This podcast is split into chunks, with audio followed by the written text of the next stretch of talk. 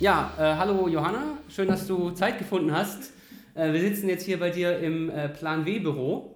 Ähm, ich versuche mal kurz zu umreißen, wer du bist. Äh, du hast eine Firma gegründet, du bist ähm, Stadträtin und sitzt im SPD-Kreisvorstand als stellvertretende Kreisvorsitzende. Ähm, und bist ja auch als Studentin damals hergekommen, mhm. Äh, vor langer Zeit. Vor ziemlich genau 14 Jahren. Okay. Im, Im, Herbst habe ich immer, also ne, zum Semesterbeginn sozusagen, mhm. habe ich immer Heidelberg-Jubiläum. Ja. 2006, ja. Okay. Das heißt, du bist, genau, weil ich wollte dich vorhin fragen, ähm, äh, äh, wie lange du, bist du denn hier oder im Vergleich zu mir? Weil ich bin 2007. Ewig. Ja. ja, ich bin 2007 hergezogen. Ich ähm, glaube, wir haben beide ziemlich viel, ähm, also in den letzten 13, 14 Jahren ist einfach viel passiert in Heidelberg. Mhm. Ähm, sowohl bautechnisch, also irgendwelche Gebäude, die jetzt anders stehen oder neu stehen, als auch gesellschaftlich, glaube ich, viel passiert. Mm, und darauf will ich dich gleich mal ansprechen. Ähm, du bist ja super aktiv in ähm, ganz vielen so queeren Netzwerken, queer feministischen Netzwerken und sowas und bist da so ein bisschen auch immer die Brücke von der SPD in diese, ähm, in diese Szene rein. Hast du da erlebt, dass sich da was geändert hat in den letzten 13, 14 Jahren, die du hier bist? Ja klar, also das queere Netzwerk Heidelberg zum Beispiel gibt es ja noch gar nicht so lange. Äh, wir haben uns, oh Gott, ich glaube vor fünf oder vor sechs Jahren ja auch erst gegründet. Ne? Also es gab, gab ein paar vereinzelte Gruppen, die so im, ja, im queeren, queerpolitischen Bereich unterwegs waren, aber ähm, das war, war eine Handvoll. Ne? Und es wurde dann so mit der Zeit immer mehr. Dann ähm, hat sich auch die verfasste Studierendenschaft endlich in Baden-Württemberg wieder gründen dürfen, war ja auch eine längere Geschichte. Da gab es dann auch ein sehr aktives Queerreferat an der Uni und so ist es dann alles ähm, in Fahrt gekommen und hat sich auch der Zusammenschluss entwickelt. Ähm, ich bin ja auch im frauenpolitischen Bereich oder feministischen Bereich sehr aktiv und das Pendant sozusagen, also die Heidelberger Frauenverbände, also die Frauen AG, Arbeitsgemeinschaft der Heidelberger Frauenverbände und Institutionen, ähm, gibt es ja schon sehr, sehr lang. Und von daher war das... Äh, äh, ja, war das natürlich so ein, ein, Stück weit auch überfällig und sehr, sehr gut, dass sich das gegründet hat. Ähm, aber es ist auch noch ein recht junger Zusammenschluss, aber dafür sehr aktiv und sehr umtriebig. Ja. Ja. Ähm, da gibt es ja auch immer diese, dieses kleine Festival. Ähm, die haben auch immer Konzerte und so in Breidenbach gehabt, äh, erinnere ich mich, in der Zeit vor Corona, wo wir noch näher zusammensitzen konnten ja, als jetzt hier. Ähm, kannst, hast du den Vergleich vielleicht zu dem, sag mal, Second Wave Feminism irgendwie aus den 60ern oder so? Also, weil wie, unterscheid, also wie unterscheidet sich denn heutiger Aktivismus in der Szene von damals? Also in, in meinen Kontexten gar nicht so arg. Also wir arbeiten mhm. relativ viel zusammen. Ich glaube, das ist tatsächlich auch die Stärke, ähm, wenn man Netzwerkarbeit macht und wenn man sozusagen auch gruppenübergreifend zusammenarbeitet, weil natürlich, also wenn wir jetzt mal im feministischen Bereich bleiben, Klar sind da, sind da Gruppen oder Institutionen mit dabei, die andere Positionen haben als, ja. als äh, ich jetzt zum Beispiel als Queerfeministin. So, ne? Und da streiten wir uns auch mal und da wird auch mal diskutiert und so weiter. Aber ähm, der Grundkonsens, dass wir zusammenarbeiten wollen mhm. und dass wir gemeinsam an den natürlich absolut vorhandenen äh, größeren Themen äh, dran sind, der, der Grundkonsens ist halt, ist halt da. Und ähm, ich es ist super, es ist super anstrengend manchmal, äh, sozusagen zusammenzuhalten, also auch verschiedene Strömungen so zusammenzuhalten. Aber mir persönlich ist es ganz arg wichtig, weil ich einfach glaube, je partikularer das halt auch wird, was es in sich ja ist, im queeren Bereich noch viel, viel stärker. Im queeren Bereich hast du ganz unterschiedliche ähm, Problemlagen oder Ansprüche oder wie auch immer, je nach, je nach ähm, Untergruppe nochmal. Ne? Also äh, schon Schwule und Lesben, ne? also es ist auch von der, von der Historie in Deutschland, ja. ne? ganz, ganz, verschiedene, ähm, ganz verschiedene Geschichten, Entwicklungen und Strömungen. Dann ganz, ganz viel, was Transpersonen betrifft, ist noch mit dazugekommen, spielt auch wieder eine große Rolle im feministischen Bereich. Und also es sind einfach ähm, es sind einfach viele gesellschaftliche ähm, Umbrüche und Neuformierungen sozusagen, ähm, spielen da einfach auch eine große Rolle und deswegen ähm, ist es auch gar nicht so einfach, wie gesagt, ähm, in solchen Netzwerken und in solchen ähm, ja, Bündnissen auch zusammenzuarbeiten. Aber mhm. meiner Meinung nach, ne, also da kommt man, kommt man glaube ich, auch wieder schnell zu äh, SPD, äh, SPD-Überzeugungen oder SPD-Ideen. Also was heißt denn Solidarität? Was heißt es denn? Was, was ist denn eine Gemeinschaft? Ja, also, also auch im politischen Bereich ist es meiner Meinung nach der einzige Weg, um wirklich große gesellschaftliche Veränderungen voranzutreiben, dass so viele wie möglich daran mitwirken und, und es unterstützen. Und ähm, ja, wenn das halt nur zwei Frauengruppen von zehn sind, ist es halt nicht so stark, wie ja. wenn das alle zehn zusammen sind. Und, und, und das gilt eigentlich für alle Bereiche. Also warum gibt es Gewerkschaften so? Das ja, ist das, das, gleiche Prinzip und deswegen ähm, bin ich da sehr, sehr überzeugt davon und bin da immer feste mit, da, feste mit dabei, wenn es darum geht, äh, äh, auch so Netzwerkarbeit zu promoten. Ähm, das ist ziemlich viel zu entpacken jetzt in das Self-Statement. Ich versuche mal ein bisschen ein paar Sachen aufzugreifen. Einmal, ähm, was du sagst, diese Unterströmungen unter einen Hut zu bringen, ist, glaube ich, nie einfach. Und es hat, also ob es jetzt bei einer Gewerkschaft, bei einer Partei oder bei so einem Netzwerk ist, ist immer so. Ne? Also ich glaube, da muss man sich auch immer wieder zurückbesinnen und, zu und auch zurückgehen und merken, naja, wir sind ja irgendwie in derselben Partei, wir sind in derselben Gewerkschaft oder wir sind in derselben Interessengruppe. Ähm, da macht es auch Sinn, dass man, klar, man kann sich streiten, man kann sich uneinig sein, aber hey, wir sind ja eigentlich auf derselben Seite. Und da habe ich auch oft den Eindruck, innerhalb der SPD, wie auch in solchen Netzwerken, dass man sich selber der schlimmste Feind ist. Ja? Also, ich glaube, so eine linke Krankheit. Ja, ja klar, weil, also Genau, man grenzt sich ja immer ab von den weniger progressiven oder so, ne? Und dann ist es, naja.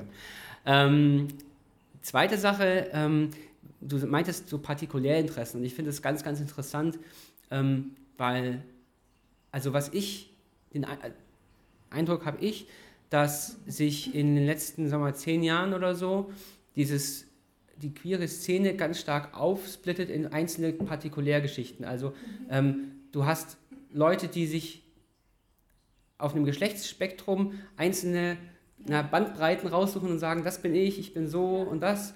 Und ähm, neue Wörter kommen hinzu und das macht's komplexer. Das macht es komplexer, genau. Aber es macht es auch schwieriger, das zu kommunizieren, glaube ich. Absolut. Also ich glaube, das ist super, weil dann machst du dich halt, also dass es wichtig ist, dass sich, dass sich Leute irgendwie wohlfühlen und jeder und jede ich glaube, man sieht da halt eine Entwicklung, die jetzt zum Beispiel in der schwulen oder in der lesbischen mhm. Bewegung einfach schon ähm, ja, ein paar Jahrzehnte vielleicht auch zurückliegt, also überhaupt nicht abgeschlossen ist.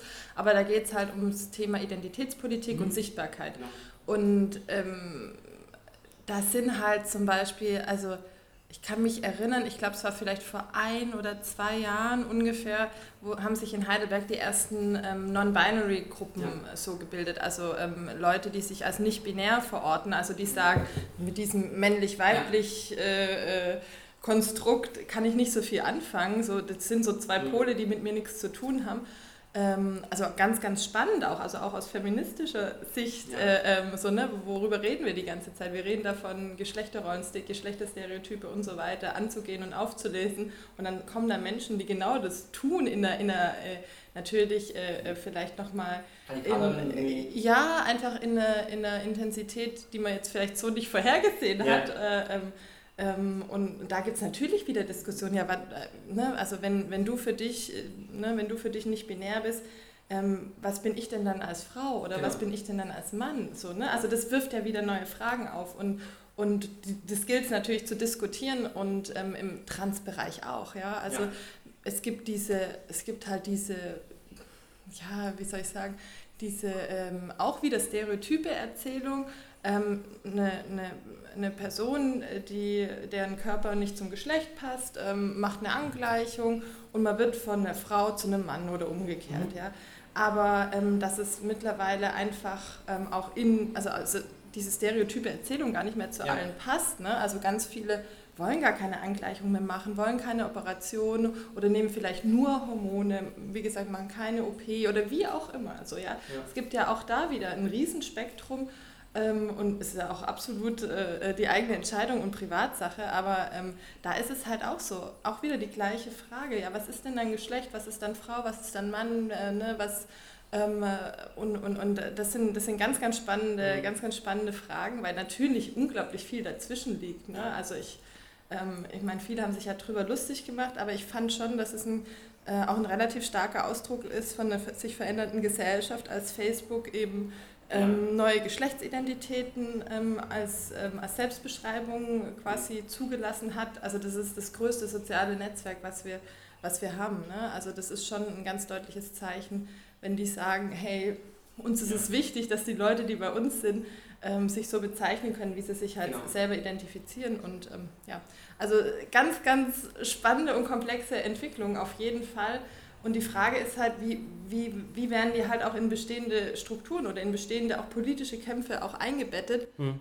Das ist zum Beispiel die Frage, wenn ich jetzt zum Beispiel als SPD eine Liste quotiere, mhm. ja, ähm, und da ist jetzt eine Person, die sich als nicht-binäre Person sieht, naja, kriegt die dann einen Platz als Frau oder als Mann? Ja, also das ist, das ist bisher auch noch nicht gelöst. Ne? Also, ne? also, ich glaube, weil es halt wahrscheinlich noch keinen Präzedenzfall dafür gab, äh, würde ich mal sagen. Ähm, ich kenne das so, dass, gesagt, dass dann gesagt wird, naja, die Person ordnet sich dann halt selber zu, weil wir leben halt, ne, mhm. ob man es gut findet oder nicht, aber wir leben ja in diesem binär gegenderten System und, und ähm, es ist auch wichtig, dass eben auch auf, auf Frauen und Männer und auf Quoten und so weiter, dass darauf auch bestanden wird.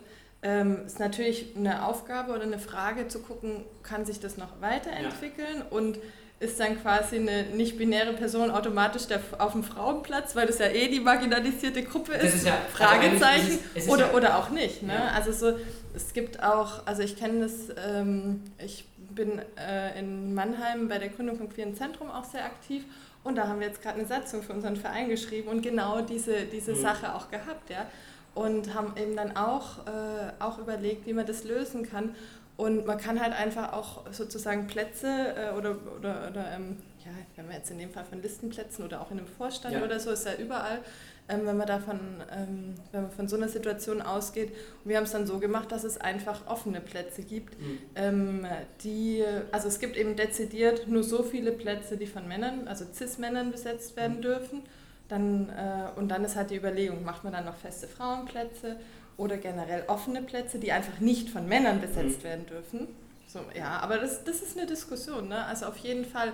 Und da, da stehen wir auch erst am Anfang. Also das, das äh, und es ist auch berechtigt, dass auch Frauen ähm, oder, oder ich sag auch mal eine Feministin, die, die da schon irgendwie jahrzehntelang da auch gekämpft haben und so weiter, ist auch berechtigt, dass sie sagen, ähm, ich will aber nicht, dass ihr von in Anführungsstrichen von meinem Stückchen vom, Kuchen was abknapst. Ja? Ich finde, es ist auch okay, ist auch berechtigt, ja? Ähm, weil in, da geht es um Machtverteilung. Eine Quote ja, ist ja genau dafür da, um, genau. um eben, also eine Quote denkt ja erstmal auch binär und ja. denkt ja auch erstmal in, naja, es gibt Männer und Frauen. Und deswegen steht dann zum Beispiel bei uns in der Satzung drin, ähm, irgendwie Vorsitzende Person und dann eben noch eine des anderen Geschlechts. Und ein anderes, das andere Geschlecht gibt es ja nicht, wenn du nicht binär denkst. Ne? Auch ganz spannend, ne? Simone de Beauvoir, das andere Geschlecht. Also es ist, es ist äh, eigentlich äh, von der Formulierung her ähm, ja eigentlich nicht so cool, weil ja. man, man bezieht wieder auf die Norm. Die genau, die ganz Norm genau. Und darauf, das, da, da, now we're talking. Ja? Genau darauf wollte ich nämlich zurück, weil du meintest eben, dass man ähm, in dem Verein, den du in Mannheim gründest, ähm, eine gewisse, sagt, das ist, gehört den Cis-Männern und dann vielleicht das den Cis-Frauen oder wie auch immer. Und ich finde das immer ganz schwierig, dass du, du gibst den, der Kategorie Cis-Mann eine große Macht, indem du sie als Norm definierst.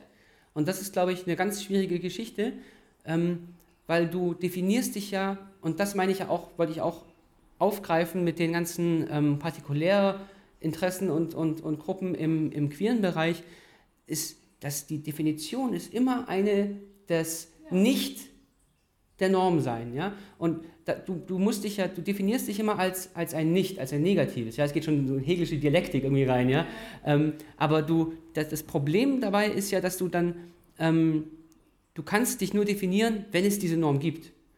Dafür, du machst dich ja abhängig von dieser Norm, die wir eigentlich nicht wollen, weil wir wollen ja eigentlich eine sagen wir, gerechte Gesellschaft und eine Gesellschaft, wo alle sich äh, repräsentiert fühlen und auch repräsentiert sind. Und wenn wir eben eine Norm haben, gegen die wir uns abgrenzen müssen oder wollen, ähm, geben wir dieser Norm halt eine unfassbare Macht. Und das ist halt eine Frage, die mich auch umtreibt. Ja, die Macht ist ja da. Ne? Also ja, wenn, wenn du dir, wenn du dir die Machtverteilung und die gesellschaftlichen Strukturen, in, in, ob das in der Wirtschaft, in der Kultur, in den Medien, egal wo du ja. hinguckst, ja, also die Verteilung ist halt tatsächlich einfach auch so. Ähm, und dann ist, stellt sich halt ein bisschen die Frage, ne? Ähm, was, was für eine, was für eine, ähm, ja, was für eine Taktik oder was für Gegenmaßnahmen mhm. ähm, überlegt man sich denn da? Und also wie gesagt, es, also, es wird immer so ein bisschen, das heißt belächelt, aber es wird gar nicht als so wichtiges politisches Mittel auch gesehen. Also ich rede immer wahnsinnig viel über Sichtbarkeit. Also mhm ähm, sowohl in, in Frauenkon, also in Bezug auf Frauen, äh, als auch in Bezug auf queere Themen ist es eigentlich egal. Es geht um alle, es, also auch äh, ähm, für von Rassismus betroffene Menschen so, ja. Es geht um Sichtbarkeit, es geht darum, welche Geschichten wir kennen. Ich fand, ich fand, es war nach Hanau auch wieder, das ist auch, es, ach, das macht mich total fertig. Ähm, welche Geschichten wurden denn erzählt? Was haben wir denn, was haben wir für Geschichten in den Medien gehört? Mhm. Wurden die Opfer porträtiert? Nee, ne? So, so, also das Nein, sind, das sind, das sind so. Als ja, ja, gut, aber, aber jetzt zum Beispiel, ähm, ein halbes Jahr später wurde das ja vom mhm. Aktionsbündnis ähm, gemacht und das ist meiner Meinung nach ganz arg wichtig, ähm, weil da, wodurch generiert sich denn Norm? Das mhm. generiert sich durch das Bild was, wie wir aufwachsen. Ja. So, ja? Und, und, und was, sehen, was sehen wir in Filmen, was sehen wir in Büchern, was werden uns für Geschichten erzählt? Also wirklich dieses Thema Geschichten erzählen, ähm, ähm, das ist ja nicht nur, äh, was weiß ich, sind nicht nur die Märchengeschichten oder so, wo dann der tapfere Ritter dieses und jenes nee, macht. Das ist ein Narrativ der ganzen genau, Gesellschaft. Ja. Genau, also genau. Was, und, und, und, das ist, und, und deswegen ähm, auf theoretischer Ebene verstehe ich voll, was du mhm. sagst und, und ja, sehe seh ich im Prinzip auch so, aber ähm, sozusagen auf der äh, praktischen und ja. realen Ebene, ähm, ist das das dominante mhm. Narrativ. Und ja. das ist die Erzählung und ja, mit kleinen Abwandlungen, die man irgendwie in allen, die man irgendwie überall und ständig eben, eben auch präsent hat, weil eben genau diese Menschen ähm, oder ein Stereotyp dieser, ja. dieser Menschen, ähm, weil die einfach so viel bestimmen. Und äh, ja. Mein Handy klingelt. Ja. Das schneiden wir raus.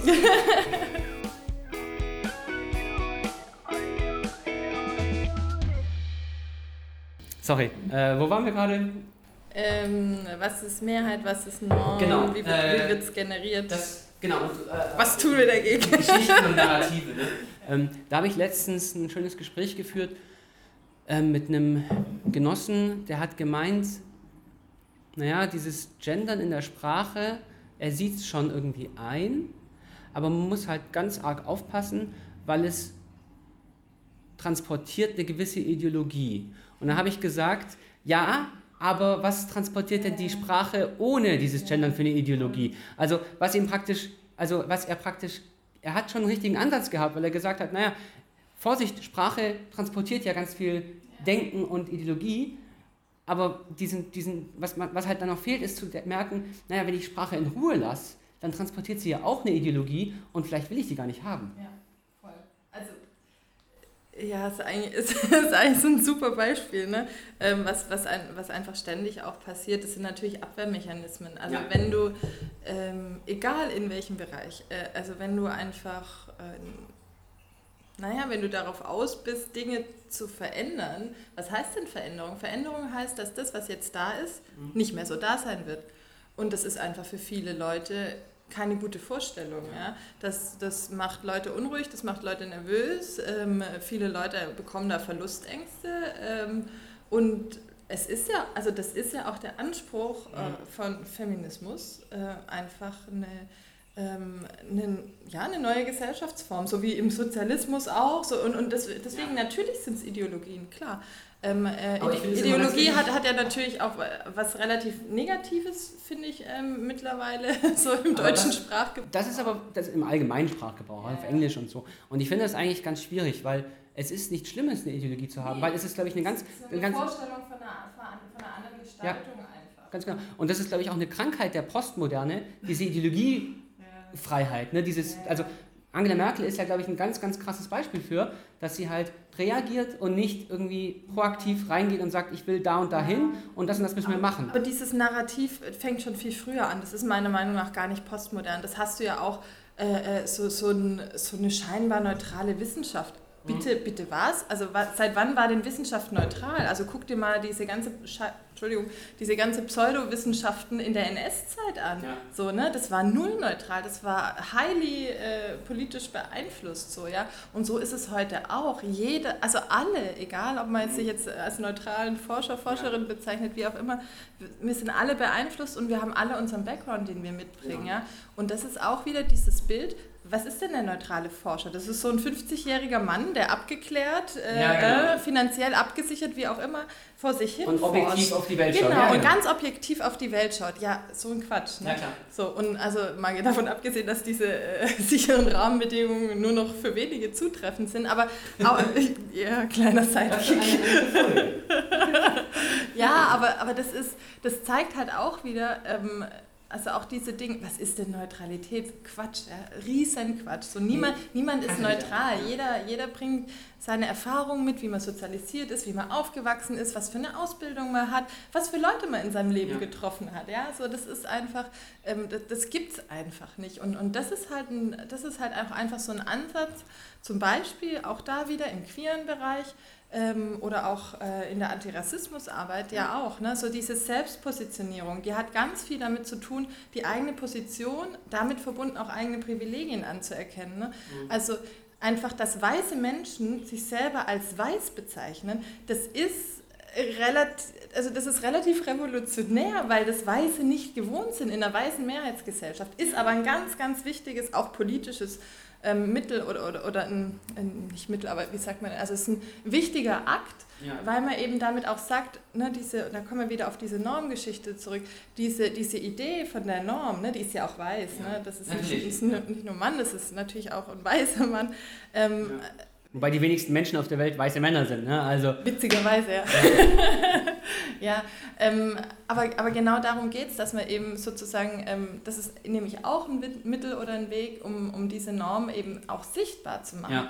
Weil man muss sie auch bezeichnen. Man muss eben auch sagen, ähm, ich bin weiß, ich bin cis, ne? ich, also mhm. das, das, ist, das ist ganz, ganz wichtig, um, um das selber auch anzuerkennen und um da auch ähm, ja, auch in Richtung Privilegien sichtbar ja. machen, da eben auch äh, zu arbeiten, weil, also meiner Meinung nach schafft man das sowieso mhm. nur, wenn, äh, wenn Menschen das möchten und wenn, wenn ja. eben eine, ja, relevante Anzahl an Menschen das auch möchte. Und, also, und deswegen ist dieses Gender-Beispiel auch ein schönes Beispiel, ja. weil du kannst niemanden zwingen, so oder so oder so zu reden. Ja? So, du kannst, äh, du kannst Leute bitten, auf ihre Sprache zu achten. Du kannst sagen, okay, in diesem und jenem Kontext haben wir uns entschieden, so oder so zu sprechen oder zu schreiben. Ähm, ob das jetzt ähm, eine gegenderte Schreibweise mit Sternchen oder irgendwas ist oder ob das geschlechterneutral ist. Also da gibt es ja mittlerweile ganz, ganz viel, eine ja. große Bandbreite auch. Ne? Aber auch da, das ist,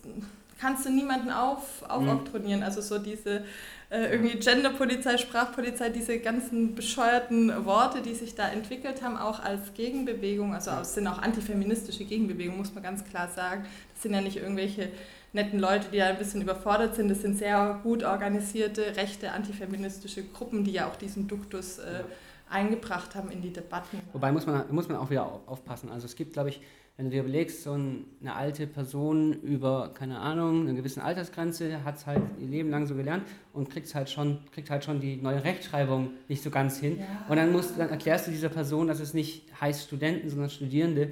Dann hast du halt, das ist halt auch ein Battle. Ich bin, ich bin da, also ich habe da mittlerweile, glaube ich, ein bisschen meine Meinung geändert. Ich war da auch ein bisschen gnädiger.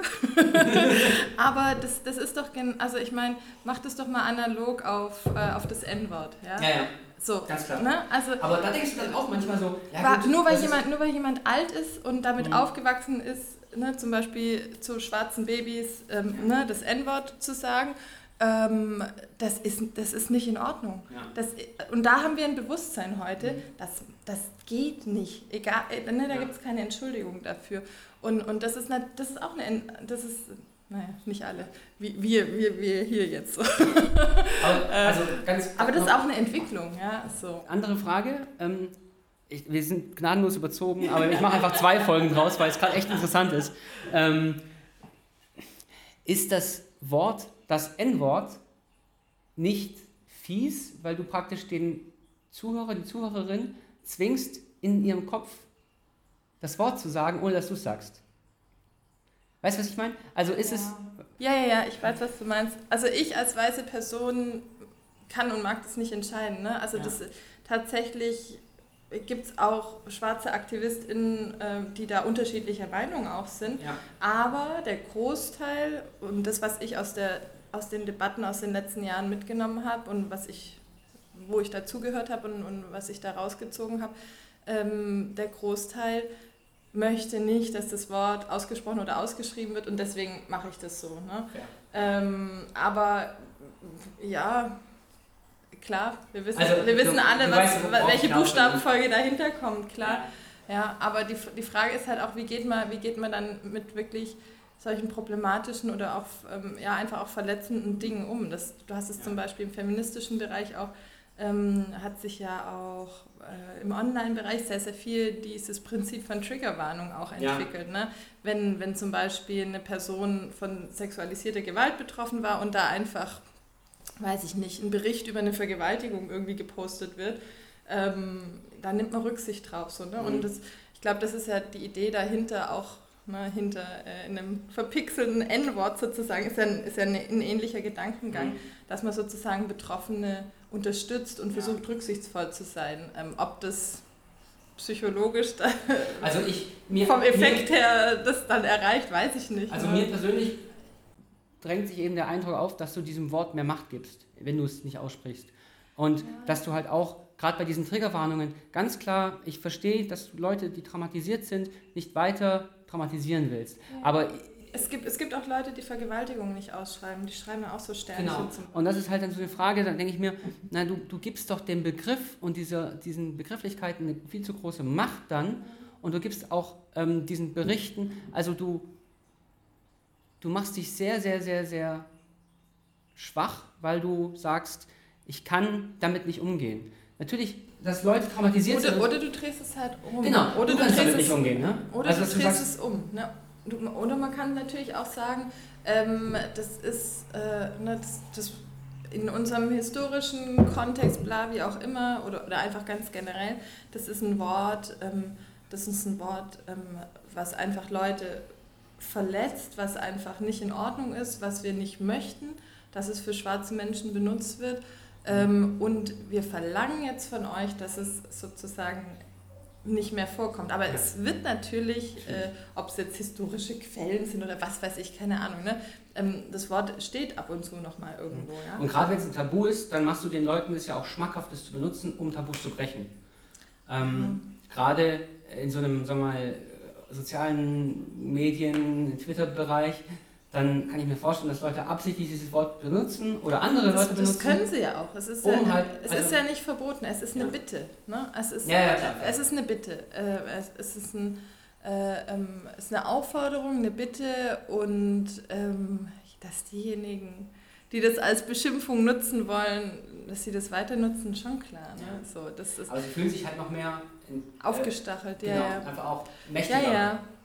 Ja, ich glaube, das ist halt so ein, das ist halt so ein, so ein Pendel im Moment, ne, was so ein bisschen hin und her schwingt. So auf der einen Seite ähm, hast du wirklich auch ähm, ja, Bewegungen, ob das jetzt zum Beispiel äh, schwarze Menschen, die ähm, die Rassismus thematisieren. Äh Gefällt mir auch sehr, dass wir hier zwei Weiße sitzen hier und reden über Rassismus, als wären sie irgendwie super betroffen. Ne?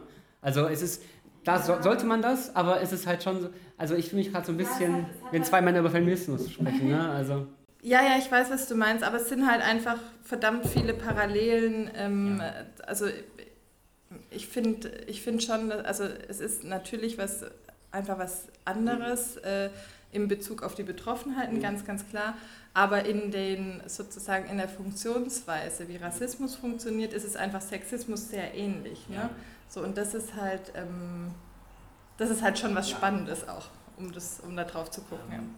Ja, ja und also was, was, was noch dazu kommt, ist ja, dass ähm, auf eine triviale Weise ist es natürlich voll richtig, dass nur Betroffene verstehen können, was es heißt, betroffen zu sein. Ja. Aber andererseits ist, glaube ich, unser Menschenbild muss doch so gestaltet sein, dass jeder Mensch sich jeden, jeden anderen Menschen zu einer gewissen Weise reinsetzt. Ja, das ist ja kann. auch Solidarität. Genau. Und einfach nachvollziehen kann. Deswegen finde ich es auch nicht schlimm, wenn sich zwei Männer über Feminismus unterhalten, Weil, Sollten Sie öfters mal Genau, weil, weil, du, weil, nee, ganz klar, weil, weil, du, weil du ja damit auch, ähm, wenn sich nur Frauen über Feminismus unterhalten dürfen, dann kommt es ja nie raus da aus dieser Szene, Ja. aus dieser, aus dieser Also Bevölkerungsgruppe. Du, mu- du willst es ja überall. Ja, und da würde ich nochmal vielleicht den Link zu am Anfang setzen zu den Netzwerken auch. Ähm, da da geht es eben auch ganz, und deswegen finde ich auch die Verbindung von, äh, ja, sagen wir mal so zivilgesellschaftlichen Gruppen, ähm, die ja in der Regel überparteilich sind und so weiter, rein in die Parteien. Mhm. Ähm, weil du hast äh, das vorhin so schön gesagt, da, da bin ich oft ein Link in solche Gruppen und Netzwerke rein. Ähm, ich finde das ganz, ganz arg wichtig, Klar. weil ähm, wir brauchen, wir brauchen, egal für welches Anliegen es ist, wenn es um was Progressives geht, wenn es darum geht zu verändern, ähm, brauchen wir einfach Unterstützung von so vielen wie möglich. Ja? Und Parteien sind halt immer noch eine der Institutionen, also auch wenn sie, äh, etwas am Schrumpfen sind und Einfluss verlieren und so weiter, aber trotzdem noch eine der Institutionen, wo ein sehr breites Spektrum, also gerade in der SPD natürlich auch, ne, wo ein breites Spektrum an Menschen, an Ja. Bevölkerung, an verschiedenen Zugehörigkeiten zusammenkommt. Und ähm, deswegen finde ich das absolut wichtig, dass wir da auch nah dran sind und dass, wir, dass wir da auch Diskussionen und Entwicklungen und so weiter auch gut mitbekommen. Und Du, wie du, du hast vollkommen recht. Also Parteien sind, glaube ich, deswegen ganz, ein ganz guter Partner für solche Netzwerke, weil da eben ganz andere Querschnitte aus der Gesellschaft drin sind. Ne? Und gerade in der SPD, gut, wir haben jetzt eine demografische na, Veränderung in Richtung Ältere, ähm, aber gerade da sind halt auch viele Menschen drin, die vielleicht gar nicht so viele Berührungspunkte mit diesem Thema hätten. voll viel. Und damit kannst du die halt auch dafür sensibilisieren, das ist super wichtig. Und die tragen das ja auch wieder in ihre Vereine und sonst was rein. Ne? Ja, also, also das ist halt, ich glaube, das ist halt auch der Punkt, wie, wie kannst du wirklich verändern, wenn du Leute, die noch keine, ähm, noch keine Berührungspunkte, noch keine Überschneidung haben, wenn du denen äh, Wissen vermittelst, wenn du denen vermittelst, warum ist denn dieses Thema wichtig, warum Ja. solltest du dich denn auch dafür interessieren, äh, was weiß ich, wie mit queeren Menschen umgegangen wird, so, ja, das, das, das ist ja nicht nur, das ist, das Ja. ist, also mittlerweile sind wir ja leider an einem Punkt, wo es einfach auch ähm, äh, ja, demokratierelevant ist. Ja? So, wie gehen wir miteinander um? Ja.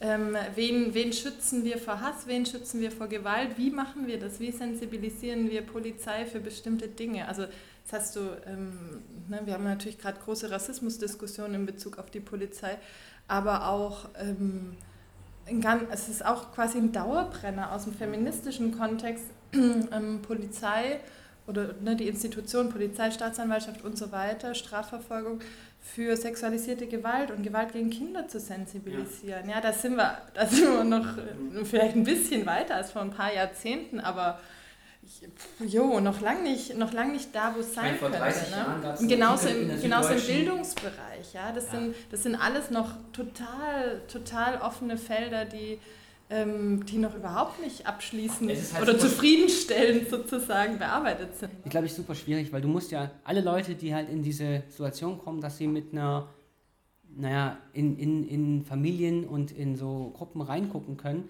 Polizei oder, oder, oder Lehrkräfte oder so, ähm, da hast du natürlich, du, die musst du natürlich sensibilisieren, aber die müssen ja auch noch ihren Job machen nebenher. Ne? Und das ist halt super schwierig. Das müssen halt totale Schweizer Taschenmesser sein, irgendwie, ähm, aber- aber an Skills.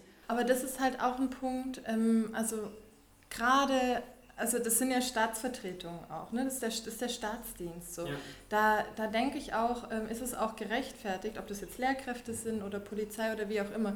Meiner Meinung nach ist es auch gerechtfertigt zu verlangen, dass die Menschen, die uns repräsentieren und die für und mit uns allen arbeiten ähm, und die für, Ja. für den Staat auch einfach aktiv sind, ähm, dass die einfach ja, da f- vielleicht auch im Vergleich zur allgemeinen Bevölkerung, dass da auch ein besonderes Augenmerk drauf Mhm. gelegt wird. Ne? Was, was macht denn die Polizei? Die Polizei hat das Gewaltmonopol, also ne, wir alle tragen keine Waffen, Gott sei Dank, ne, weil wir dieses Gewaltmonopol an die Polizei übergeben haben. Ja. Aber deswegen haben die auch eine besondere Verantwortung, genauso wie Lehrerinnen und Lehrer. Ja. Wir, haben, wir haben eine Schulpflicht. Wir, wir, ähm, wir sitzen nicht daheim und Genau. äh, Wir erzählen unseren rum, Kindern ja. äh, irgendwelche kruden äh, Dinge oder sowas, ne, sondern schicken die in eine Also öffentliche außerhalb von Corona-Zeit, ja, jetzt, jetzt vielleicht gerade schon. ja, so, sondern schicken die in eine öffentliche Schule, wo es einen abgestimmten Lehrplan und so weiter gibt, weil wir, weil wir auch dem Staat vertrauen.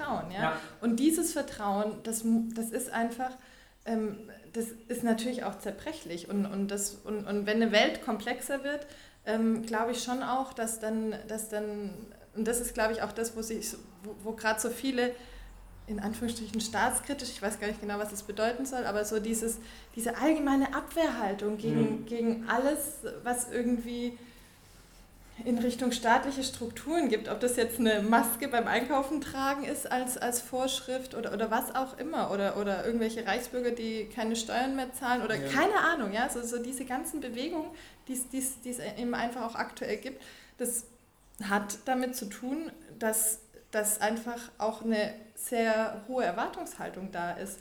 Und ähm, ne, ich habe die jetzt vielleicht von der linken Seite, die haben die von welcher Seite auch immer, egal. Äh, vielleicht nicht so links, aber, aber das Phänomen ist, ist sehr ähnlich. Ja? So, ja. So das, ähm, also das äh, da, da, da wird was erwartet, was ähm, in der Form gerade, glaube ich, nicht geleistet wird. Und, und da muss man sich halt fragen, ja, wie kann man, wie kann man das Problem lösen? Und, und, ähm, das glaube, ist, halt und da sind wir wieder an dem Punkt Demokratie stärken. Ja. Deswegen sage ich, deswegen versuche ich auch immer allen begreiflich zu machen, so sind keine Minderheitenthemen, also Frauenthemen sowieso nicht, wir sind ja keine Minderheit, aber auch bei allen anderen Themen, was die so sich im Antidiskriminierungsbereich bewegen, ähm, was machen wir denn dadurch? Wir, wir, wir stärken die Grundstrukturen unserer Demokratie. Ja.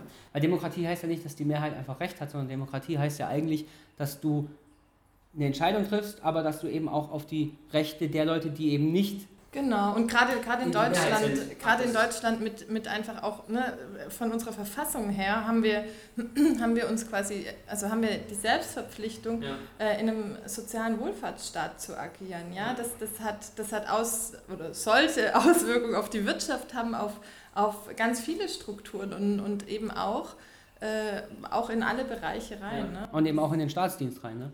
Klar, also ich finde es aber halt auch immer schwierig, dann, also ich bin ja bestimmt kein Mensch, der dann die Polizei verteidigt und sagt, die machen alles richtig und so. Ist aber auch schwierig, tatsächlich dann zu sagen, ähm, die sind schuld. Weil die können, die werden ja auch scheiße ausgebildet, die sind scheiße ausgerüstet, die sind auch in Strukturen drin. Ich meine, äh, einer meiner besten Freunde aus der Schule sind, ist in der Polizei und die sind halt einfach auch ähm, die haben aus Abwehrhaltung diesen, diesen Geist, so wir sind irgendwie was Besseres vielleicht. Ähm, und äh, wenn der zum Beispiel, ich weiß noch, eine Szene aus seiner Ausbildung damals hatte mir erzählt, wie man sich am besten ähm, in der Verkehrskontrolle verhält ähm, und wann praktisch die Polizei das Recht hat, dein Auto zu durchsuchen. So, ne? Ähm, weil ich damals irgendwie, ich bin nach Ulm gefahren, nach Hause zu meinen Eltern und dann wurde, da wurde ich angehalten, dann haben die halt alles durchsucht und ich habe halt total wirr gepackt, meinen ganzen Kram irgendwie in den Kofferraum geworfen und es sah halt alles scheiße aus, ich hatte lange Haare, ich sah halt aus wie der Drogenkurier 10.000, ja, also einfach ganz klar. Und die haben mich halt auch einfach richtig scheiße behandelt, total despektierlich, total einfach, als wenn ich, habe ich gerade scheiße gesagt, egal, schneiden wir raus, ähm, einfach, äh, haben mich einfach schlecht behandelt, ne? Mhm. Und was dann und ja, ich habe aber dann, okay, ja, macht, macht euer Ding und so. Ich hab, also ihr könnt nichts finden, weil es gibt nichts zu finden so. Ähm, habe mich dann halt eine halbe, dreiviertel Stunde hingestellt und habe den irgendwie, da musste ich irgendwie einen Becher, Becher pinkeln und so. Ähm, war dann auch alles okay. Aber ich habe mich halt einfach danach so ein bisschen, naja, ähm, violated gefühlt, ja. So irgendwie kam jemand her und macht irgendwie alles mit dir und so. Und dann hat mir eben äh, Michael, mein, mein, mein guter Freund aus Ulm, hat mir dann erklärt, wie, das, wie du dich dann halt verhalten kannst, ja muss halt fragen, haben Sie einen Grund, mein Auto zu durchsuchen und so weiter. Und dann haben praktisch seine Polizeikollegen, die auch dabei waren, ähm, haben gesagt, erzähl es dir noch nicht, warum, der muss das noch nicht wissen und so. Und das, genau dieser Geist, den, den darf es eigentlich gar nicht geben. Ja. ja? Dass, dass, dass, dass du praktisch äh, als den Bürger oder die Bürgerin als Gegner hast, ja? als, als Gegenpartei. Und das ist, glaube ich, das Problem.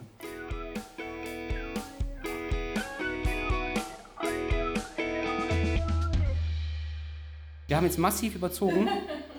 ähm, ich wollte dich eigentlich noch eine Sache fragen, die gar nicht aufgekommen ist. Wir machen auch easy drei, na, zwei Folgen raus oder so. Ja? Ähm, genau. Ähm, ich wollte eigentlich noch mal drauf eingehen. Du hast ja ein eigenes Unternehmen, eigene Firma. Ähm, wie läuft es mit Corona? Hm, ja, also äh, die, die Lockdown Wochen, Monate, ich, ich würde mal so zwei Monate ansetzen. Äh, das war äh, extrem unwitzig. Also da war wirklich, da ja, wurde im Prinzip von einem Tag auf den anderen so gut wie alle Projekte ja. äh, entweder gestoppt oder auf Halde gelegt. Und ähm, ja, also ich habe jetzt schon, ja, ich würde sagen, so, so gut gute zwei Monate eigentlich quasi nichts verdient. Mhm. Ähm, Wurden die gestoppt, weil die Kunden kein Geld hatten oder Angst hatten? Nee, nee, also das, ich, ich, äh, ich nenne es diesen Corona-Freeze, ne? Also da ist ja irgendwie alles so ähm, ja. eingefroren. Niemand wusste irgendwie nach vorne, nach hinten, ja. wie auch immer. Also ähm, und vor allem habe ich, also was für mich jetzt gerade auch so schwierig ist, so, ich habe dann halt auch, also so Akquise läuft halt die ganze Zeit nebenher und in denen, das waren dann nicht nur zwei Monate, es waren so drei bis vier Monate quasi jetzt auch, in dieser Zeit war halt super wenig Akquise auch möglich, ja, weil ne, alle Veranstaltungen, alles abgesagt, klar ein paar Online-Dinger und so, aber ähm, das ist für mich gerade so ein bisschen noch die Schwierigkeit, also diesen Nachlauf von dieser, ich nenne es jetzt einfach mal Pause, die da so da war in, in der Wirtschaft, ähm, das ist gerade, ja, das ist so das, was sich jetzt auch noch weiter reinzieht. Also so, ne, das mit der Soforthilfe war natürlich eine super Unterstützung. Da war ich total froh und ähm, aber ja, also das hat jetzt auch nicht meine äh, quasi meine Einbußen für die zwei Monate gedeckt, ne? Also obwohl ich da den Höchstbetrag bekommen habe, aber ja, also ich war trotzdem saufroh darüber. Also das war, war ganz, ganz arg wichtig. Aber ja, ich meine, wenn man sich jetzt im Vergleich anguckt, was äh, weiß ich nicht, was irgendwie Kurzarbeitergeld kostet oder so, sind es ja auch Peanuts ja, für, für, die, jetzt für die kleinen Unternehmen so, ja. Aber trotzdem ganz wichtiges Mittel auch gewesen, mhm. ähm, ja, damit, äh, damit dann noch, damit da kurz nochmal kurz noch mal Ruhe, äh, oder was ist Ruhe, aber äh, ähm, ja, so die erste Panik kurz mal abgefedert wird, war das schon ein sehr, sehr wichtiges Mittel auch. Und ja, jetzt mal gucken. Also äh, ich habe so ein bisschen die, die Hoffnung, dass jetzt im letzten Quartal, ähm, dass einfach äh, viele Gelder, die jetzt quasi aufgelaufen sind, die nicht ausgegeben werden konnten, dass da jetzt nochmal ein paar Projekte kommen für mhm. mich. Aber ja, es ist, es ist reines Mutmaßen, ne? Ja. wenn irgendwie nochmal nochmal äh, die nächste Welle voll zuschlägt und nochmal Lockdown ja oder irgendwas. Ja, ja, genau, ja, eben. Und diese Vorsichtshaltung, die gerade überall da ist, ähm, die verleitet jetzt halt auch niemanden dazu, jetzt irgendwie Geld auszugeben oder genau. so oder, oder irgendwas, äh, irgendein neues Projekt zu starten oder so. Und das, das ist das, was ich meine. Das merke ich halt gerade immer noch, dass mhm. einfach.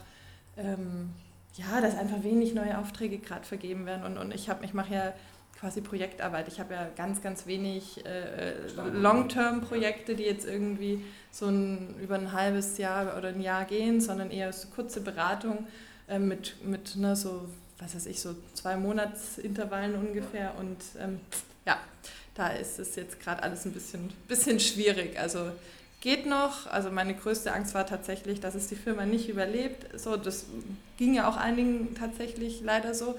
Ja. Ähm, das ich denke, das geht schon dieses Jahr, aber ja, sagen also wir es mal so, en, entspannt, entspannt ist anders, ne? Ja. So, das ja. war, waren jetzt schon sehr, sehr, sehr, sehr harte, sehr anstrengende Monate, einfach auch, wenn man, ja, wenn man einfach nicht weiß, wie geht es weiter und, und ist das, was ich mir die letzten Jahre aufgebaut habe, ist es irgendwie in drei Monaten einfach ja. weg. Also einfach eine psychische Belastung, ne? Also mehr als eine ja, also äh, ich sag mal so, die Resilienz von Selbstständigen oder von UnternehmerInnen ist, glaube ich, relativ hoch, weil man das ja gewohnt ist, einfach wenig, ähm, wenig Sicherheit, wenig ähm, Beständigkeit da auch zu haben. Aber das war natürlich schon nochmal eine Ausnahmesituation. Ähm, und ja, bra brauche ich jetzt so schnell nicht wieder. ja, wobei es passt, also man muss halt echt aufpassen mit äh, zweiter Welle und äh, wie es auch in anderen europäischen Ländern weitergeht und so. Ähm, also, weil es kann auch kein Dauerzustand sein, dass jetzt irgendwie alle Grenzen zu sind, der gesamte äh, Reiseverkehr einge eingeschränkt ist für nächsten, bis Corona besiegt ist. Äh, also ich, ich sehe es halt auch, ich sehe jetzt halt auch nichts passieren in den nächsten sechs Monaten. Genau, ne? also, also sowas. Und auch keine richtige Therapie oder so. Ja, und, und gleichzeitig ist es natürlich alle diese, also ne, da haben wir auch eine ganz, ein ganz großes, äh, ganz große soziale Schere und ganz ja. großes äh, Klass, Klassen äh, Klassenunterschiede, die, die, da wieder aufgehen. So, ne, wer bewegt sich über die Grenzen? Ja, das sind die Lkw-Fahrer. Ne? Das sind eine der prekärst beschäftigsten ähm, äh, Berufsgruppen. So, ja? ja. Ähm, oder alle Leute, die im Service arbeiten. Wer sind das? Ja, das sind, das sind Frauen mit Aushilfsjobs und so weiter. So, ja? das ist, also so, so die, die, die Betroffenen, ähm, die ja, ja, Die, die da auch immer noch weiter arbeiten sollen und müssen. Das hast du ja in der Krise auch gesehen. Da gab es ja dann irgendwie Beifall, Beifall für Kassiererinnen, ja, wo du denkst, Leute, bezahlt die halt besser und lasst den Beifall sein. Ja. Ähm, das hat mich halt auch massiv gestört. Also ich ja. kenne das, ähm, Also ich war ja auch lange ganz prekär beschäftigt, irgendwie als, als Student mit tausend Nebenjobs. Ähm, und ich war halt immer in der Situation, dass ich dachte, hm, okay, das ist jetzt aber eine temporäre Sache und irgendwann habe ich halt einen ja. festen Job, ja. Und das sind Menschen, die wissen halt, dass sie die nächsten 10 Jahre, 20 Jahre ja. irgendwie in so einem Ding drinstecken und denen musst du halt auch irgendwie dann diesen Mut geben und sagen, Leute, ihr sagt eigentlich auch mehr Wert, als ihr bezahlt werdet. Und gerade irgendwie in, in, in, in einer, keine Ahnung, an der Kasse oder wie du sagst, Lkw-Fahrer oder ähm, Leute, die irgendwie Putzkräfte sind oder so. Das ist, glaube ich, ganz krass, wie die Leute haben, glaube ich, gemerkt, wie abhängig sie davon sind. Ja, aber, aber auch da wieder war auch, also fand ich, so eine krasse Hierarchisierung wieder drin. Ne? Die Pflegekräfte, Mensch, das sind, das sind die Tollen. Ja? ja. Und, und, und, also, und, ja, klar, und, aber... Und was, ne, aber genauso, was ist mit, mit LKW, äh, LKW-Fahrern, was ist mit Putzpersonal, so, ja, die waren genauso wichtig, die kamen überhaupt nicht vor in der Berichterstattung, ja, also das hat, das, also die, die äh, Supermarktkassiererin vielleicht noch ein bisschen, ja, aber am tollsten war natürlich die Krankenschwester, ne, die da und, und, die, und, die, und, die Ärzte, und die Ärztinnen und Ärzte. Nee, ja, ich, also ich habe das jetzt ein bisschen unnett formuliert, ja, ja, äh, unfreundlich formuliert, ähm, aber was ich damit sagen will, ist halt auch da wieder so, ja. Der Fokus ist immer so ein Laser, ja. Es genau, ist nie, es genau. ist immer diese eine Gruppe. Thema Geschichten. So, was sehen ja. wir, was, was für Geschichten werden erzählt, was wird uns präsentiert, so, ja. Ähm, und, es, und alle, diese, alle diese Berufsgruppen sind zum Beispiel auch ganz, ganz viele Leute mit einem mhm. nicht-deutschen Background. Ja. So, ja? So, so, warum sind die in diesen Berufen? Ja? Also so, so diese ganz, und da kommen dann die ganzen anderen Geschichten, ja, weil die auf dem normalen Arbeitsmarkt diskriminiert werden, weil ihre Ausbildung nicht anerkannt werden, bla bla bla bla bla bla. So, ne? Oder weil die Jobs machen, wo einfach viele Deutsche nicht mehr bereit sind, die zu tun und so. Ne? Und, und da, da, da bist du bei einem riesen Themenkomplex, den natürlich niemand antatschen. Und das ist ja auch, das siehst du ja auch dann in den USA, ähm, dass, dass Schwarze massiv mehr betroffen sind von Corona, weil sie eben in, in Nachbarschaften leben, die, die einfach enger zusammenleben, weil sie in Jobs, genau, schlechtere Gesundheit Du hast sowieso in den USA, da können wir gar nicht, da brauchen wir gar nicht drüber reden, ja. Aber dass, dass die dann halt auch in Jobs sind, ja, so Walmart, Greeter oder so, die halt wie viele Leute pro Tag da vorbeilatschen. Das ist halt auch ein Problem, dass du, dass du nicht beleuchtest, weil du halt echt nur, du siehst ja immer nur mit diesem Laser diese eine Gruppe, die auch wichtig ist, aber du siehst halt nie immer alles. Ja, Hanna, wir haben uns ein bisschen verquatscht. Wir sind, wir sind ein bisschen über die ähm, 15-Minuten-Marke raus. Ja, auf meinem Rekorder steht jetzt 53, 21. Gute Gespräche geführt. Ja, ähm, es hat Spaß gemacht. Äh, ja, es ist schön, wenn man viel zu sagen hat, dann muss man halt auch länger reden. Äh, vielen Dank für den Kaffee. Ähm, bis bald. bis bald. Ciao.